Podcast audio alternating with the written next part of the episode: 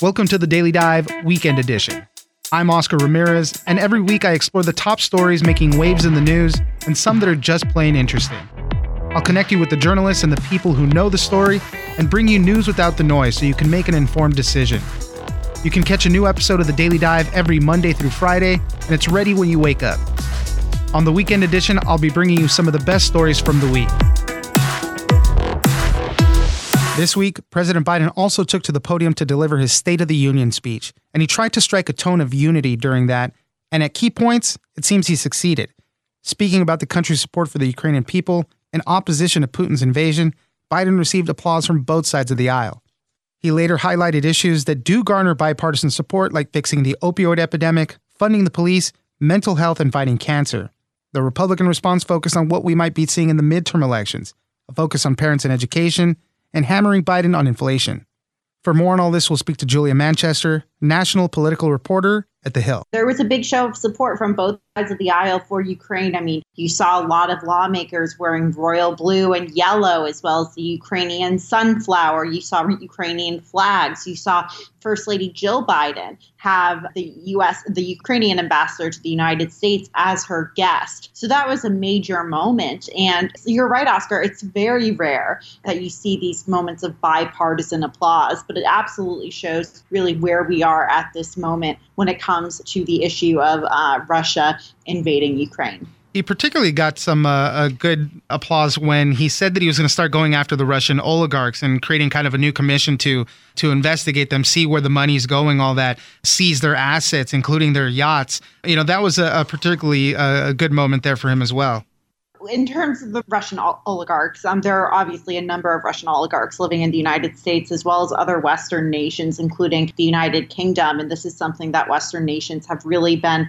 trying to stake out is going, you know, against these oligarchs because we know that, you know, they are very much connected to Putin, Putin very much controls them, and they have a big stake in Russian wealth and the Russian economy. So that's a big portion of this, and I think that's a you know something that lawmakers on both sides of the aisle really want to see happen in this. And there is not an appetite for you know involvement in a foreign conflict at this moment. Additionally, we know that the Biden administration has faced a lot of backlash for their involvement in that chaotic withdrawal from Afghanistan. So this is how I think this is how we're going to see the West really respond.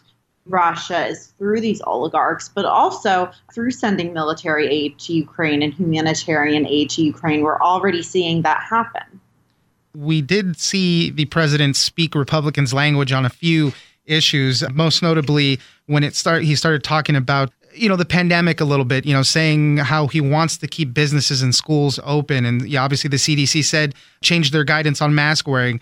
Defund the police came up. He said we shouldn't be defunding the police we should be funding them. And that's another moment where gop leaders stood up and started applauding as well. There was a list of issues that he said we can get this stuff done. Mental health was one of them uh, fighting the opioid crisis. He tried to make as much common ground as he could Absolutely. And on that issue of funding the police, this is something for a while that Biden and really his side of the Democratic Party have been pushing for. We know that in the summer of 2020 and you know going into 2021, there were lots of calls to defund the police um, as a means of dealing with this awful epidemic of police violence against unarmed Black Americans. However, I think there is another, you know, side of this argument that would say it's not that we need to take funding away from police. We need to make sure they're getting that proper training, they're getting proper bias training, and they're also, you know, departments are removing police officers who are exhibiting poor behavior you know, or you know harmful behavior from their ranks. So I think that's something that Biden is pushing for.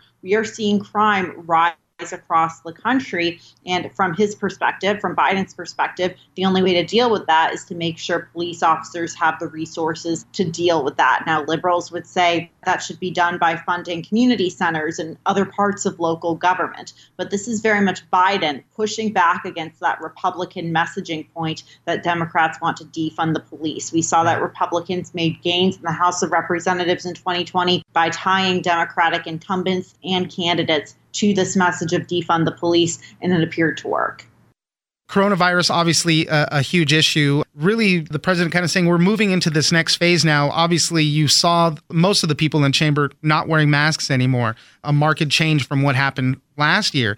And he laid out some four main goals that he wanted to do to help with this. Uh, obviously he wants to continue vaccinations continue vaccinations worldwide. Uh, something brand new uh, a new test to treat initiative which which i think was it would be really good. Basically if you go to certain pharmacies or clinics and you test positive, they'll be able to give you these antiviral pills that have been shown, proven to work against COVID and keep you out of the hospital. You can get those on the spot. And, uh, you know, that's something that obviously we needed to wait for those pills to be available. But man, is that a good idea? It is a good idea. And I think this is something you're going to see the administration and Democrats tout as some of their major accomplishments when it comes to COVID going into the midterms. We know that Republicans have very much been messaging on this issue of Democrats being hypocritical when it comes to coronavirus restrictions. Um, and you even saw that messaging during the State of the Union last night with a re- lot of Republicans saying, well, Biden was in a mask last week. Why is he suddenly not in a mask now. Clearly, this is all about political theater and wanting to make a political point and wanting to benefit off of not wearing a mask. Now, I will point out that the Washington, D.C. mask mandate was rolled back yesterday. We've seen a lot of restrictions in the city, including on Capitol Hill, have been lifted. So that was part of that. But it goes into how restrictions are really playing these, you know, maybe the case of rolling back restrictions are playing into the narrative when it comes to the debate over the coronavirus in the political realm. President Biden did take time to talk about other parts of his agenda, maybe that Republicans don't necessarily like, uh, the Build Back Better plan, although we're not calling it that anymore. That's not the name of it. So he didn't mention it in that sense of it that way. But some of the things that he wanted to get done through that, he mentioned. He also talked a lot about infrastructure and those other things. He did. And, um, you know, when it comes to Build Back Better, I think he's walking a fine line, obviously wanting to appease those progressives and members of his party that want those those initiatives in that government spending package, whether that's lowering prescription drug costs or providing affordable or free child care, uh, universal preschool, that kind of a thing. So he's talking about how he wants to get really the meat of Build Back Better passed, but not in the same package as Build Back Better, because we know that Joe Manchin, in particular, who interestingly was sitting with Republicans last night, was really a thorn in the administration's and Democrat side on this. And, you know, a member of his own party was the reason, Manchin was the reason why Biden couldn't pass that legislative achievement. I did want to mention the Republican response. This was delivered by Governor Kim Reynolds of Iowa and really pushed back on a lot of the things that President Biden said and kind of set the stage for a lot of the stuff we're going to be seeing in the midterms. She did talk about Ukraine and Russia and said that he wasn't hasn't been as strong. He's been showing a lot of weakness. You know, just to push back on that a little bit, the United States is not the he's not the president of the world. A lot of these actions need to be done in conjunction with our European allies when you talk about taking them out of uh, taking Russia out of SWIFT or big sanctions on oil and gas. I mean, those economies are tied to that so much more than we are. That has to be done with their approval. It's not like President Biden can just declare it and it's going to happen. So there's a little bit of pushback there. But one of the big messages that we did see was Republicans being pro parent. Republicans believe that parents matter when it comes to education. And that's going to be a huge one when it comes to the midterms. Absolutely. That's what the main point that Republicans have been making, especially in the wake of the coronavirus pandemic. You saw that really work well in Virginia and in New Jersey to some extent, and you're trying you're seeing them really taking a page out of that playbook going into the midterms. I think there's a question as to whether, you know, how this pro parent messaging will work at the federal level. Obviously, Glenn Youngkin, as Virginia's governor, has a lot more say in the Virginia school systems than maybe a member of Congress does, for example. However, you're seeing the Republicans' message on this by saying Democrats are beholden to teachers' unions. They're beholden to this idea of being quote unquote woke and wanting to be fashionable, if you will, or trendy, or when they're talking about these issues in the classroom. So, this is something you're going to continue to hear from Republicans going forward. It seems that Democrats haven't really formulated the best response yet. Right. They're still trying to figure out how to very much push back against this education problem, but it seems to be working with Republicans who are really appeasing or trying to appease parents who are frustrated with, you know, their kids being out of school or being virtual and you know being held back or being behind in their education because of these policies. Julia Manchester, national political reporter at The Hill. Thank you very much for joining us. Thank you for having me. Finally, for this week, doctors around the world are reporting that patients are coming in with the sudden onset of Tourette's like tics. Particularly, they're seeing more teenage girls, which do not fit the typical profile of someone with Tourette's. And more interesting, many of them seem to share the same outburst, leading some to believe that social media could be behind it. Theories have gone around suggesting it could be mass psychogenic illness or another condition called functional neurological disorder. For more on what could be behind these new style tics, we'll speak to Helen Lewis, staff writer at The Atlantic. The typical Tourette's patient is a, is a boy who presents for the first time about age five to seven with very simple vocalizations or motor tics, so blinking or coughing. So, you know, that's the kind of person that these Tourette specialists, pediatric Tourette specialists, used to seeing a lot of. And then as time goes on, often their, their tics will, will develop. And, you know, the kind of sh- sort of swearing and cursing and um, saying socially unacceptable things, that's that's only about a fifth of people actually do that. You know, it's the it's one of the things that you most associate with the illness because it's one of the things that's most kind of eye catching. But um, it's it's not actually something that everybody with with Tourette's does. But this new population were different. You know, they were arriving over the last couple of years in, in these clinics. And you know, in some cases, they they'd had mild tics before, and now they were having sort of sudden explosive attacks of tics. Or in some cases, you know, they hadn't got a history at all, and they'd they'd kind of come out of nowhere. And one of the things that was most telling to me when I talked to the German doctors about this is that, you know, some of the specific phrases that some of these mostly girls were saying were ones that they associated with, you know, people, influencers on the internet, Tourette's influencers, as I call them. So it wasn't that hard to kind of trace back to the kind of content they might be watching a lot of on the internet. Yeah, and that was the thing that clicked for the doctors is that commonality, right? They were developing these things later in life. They were saying a lot of the same phrases and actions. And that's the thing that was clicking for them. And a lot of this stuff was being done, a lot of this early work was being done in Germany, where the doctors were seeing some of this specific stuff happening. Yeah, there's um, an influencer who's very big on YouTube called Jan Zimmermann, and he's got these very specific vocalizations. So he'll say "fliegende Hai," which means flying sharks, or "du bist hässlich," which means you're ugly. And these were the exact same phrases that were coming out of the, the mouths of teenagers. Actually, it's about 50 50 gender split in, in Germany, although almost everywhere else in the world it's been more girls than boys. So they would obviously ask the children, you know, have you been watching this influencer? And lots of them would be really cagey about it, actually. And that was an interesting dynamic that they found too. And the thesis that I develop in the piece is really that talking about children who have had a really rough couple of years, you know, lots of COVID disrupted schooling, lots of worry about the pandemic. Some of them might live in families where people have lost jobs or been laid off or been on furlough or other kinds of things. And, and what I hope people get from this article is a level of sympathy. You know, these, I would just be absolutely clear about this. These children are not faking an illness. These teenagers have something that is causing them quite severe distress. It's just quite important to say that yeah. it doesn't look like Tourette's and it shouldn't be treated like Tourette's no one's arguing that the pandemic caused this, but the lockdowns and all that could have exacerbated this stuff, especially when people are going on social media. As you mentioned, this uh, uh, Zimmermann uh, fellow had 2 million YouTube followers. And when you go to uh, TikTok, I mean, there's billions of views for hashtag Tourette's and things like that. So, I mean, this is where people that might be afflicted with something like this or feel these new style tics they find community with others and acceptance and validation, and then that could promote more of it happening. There are also other theories of what's going on, something called mass psychogenic illness. And there was an interesting thing that happened in Le Roy, New York, that really started getting people thinking a different way about all this.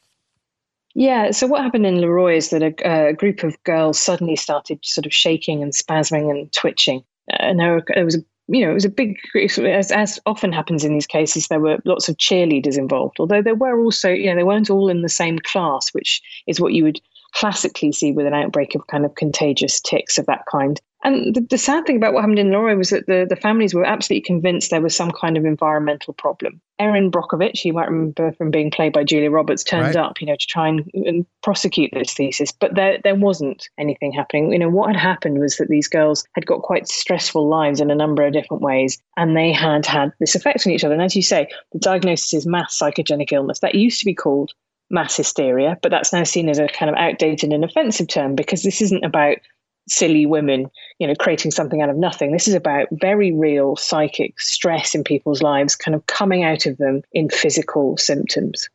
Yeah, and in that case, there was about uh, 18 people that developed some of this, uh, mostly, as you mentioned, the cheerleaders. There was one boy, there was also a 36 year old woman, and there was a lot of media attention, as you mentioned. All of this kind of amps up that stress. And a lot of it started going away once the story started dying down. So that kind of led them to believe, you know, there was no environmental thing. There, you know, it wasn't a more serious, nefarious thing going on.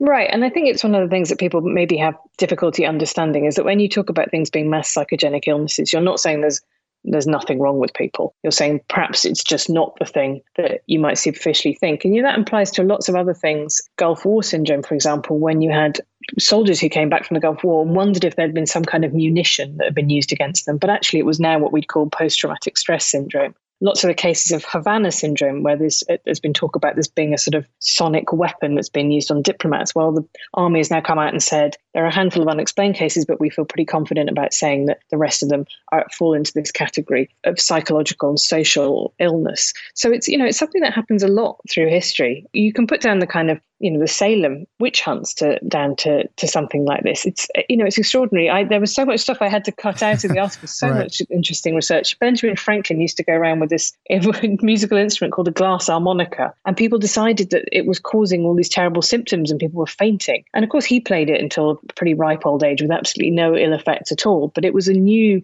technology, and that in itself seems to have provoked some kind of you know, adverse reaction in some people. So, is the new argument that what we were seeing in these situations with these teenage girls developing these tics is it a form of mass psychogenic illness because they're consuming so much of this on social media, on platforms like TikTok and so forth, or is it something else? Uh, you know, others call these things functional tics. You know, which is just kind of things that kind of get exacerbated by other influences. It, it is you know where where are we leaning towards now with the argument? The fact is that there are some patients for whom simply saying, you know, this is not Tourette's, this is something that is being really wound up in you by consuming this kind of content, dial down on watching that. That makes you know not sometimes makes the problem go away sometimes really diminishes it. So there are definitely patients who fall into that category. There might be other ones who do have something like mild tourette something they call people perhaps who are tic prone you know in the same way that some of us are prone to stress eating for example and you know most of the time it's it, we're, we're uncontrolled but you have a really stressful life event and suddenly you can't kind of get your face out of the fridge and the similar thing might happen with tics you know you might be somebody who is who is prone to reacting to stress or trauma in that way so it's you know it's it's it's very hard to make blanket diagnoses about individuals, but certainly the Tourette's Association of America, and I think this is really important, has tried to distinguish between these new style tics and classic Tourette's. Not least because one of the ways you treat Tourette's is with antipsychotic drugs, really quite strong drugs, and they are useless on on on functional tics, on ones that are not caused by Tourette's. So you absolutely don't want to be prescribing those to under 18s unless they're medically necessary. So although, you know, it will cause a bit of a backlash, I'm sure to say you don't have the condition that you think you do, that's something that needs to be said so that people don't end up getting the wrong treatment. Right. And, so, what is, uh, has there been any type of treatment for the new style tics? Obviously, we're not going to give them the drugs and anything, but is it, uh, is it counseling? Is it therapy? I mean, what are they, how do they try to treat this at least? Right. They try and look at people in, in the round and see what else is going on in their lives. And for some people, that might be, you know, cognitive behavioral therapy. There are types of retraining because, you know, if you see the idea is that the tics are kind of giving people something, they're giving people an outlet for something. Well, actually, how can you retrain the pathways of the brain in order that you, you don't do that anymore? You don't put yourself into a kind of feedback loop. For some of them, medication for anxiety or depression might be appropriate. For others, it might be about talking therapies. But what it means is just making sure that, you know, the people who've got these tics get the right treatment. And right. that often involves steering them away from the wrong treatment. Helen Lewis, staff writer at The Atlantic, thank you very much for joining us. Thank you. That's it for this weekend. Be sure to check out the Daily Dive every Monday through Friday. Join us on social media at Daily Dive Pod on Twitter and Daily Dive Podcast on Facebook. Leave us a comment, give us a rating, and tell us the stories that you're interested in. Follow the Daily Dive on iHeartRadio or subscribe wherever you get your podcast. This episode of the Daily Dive has been engineered by Tony Sorrentino. I'm Oscar Ramirez in Los Angeles, and this was your Daily Dive Weekend Edition.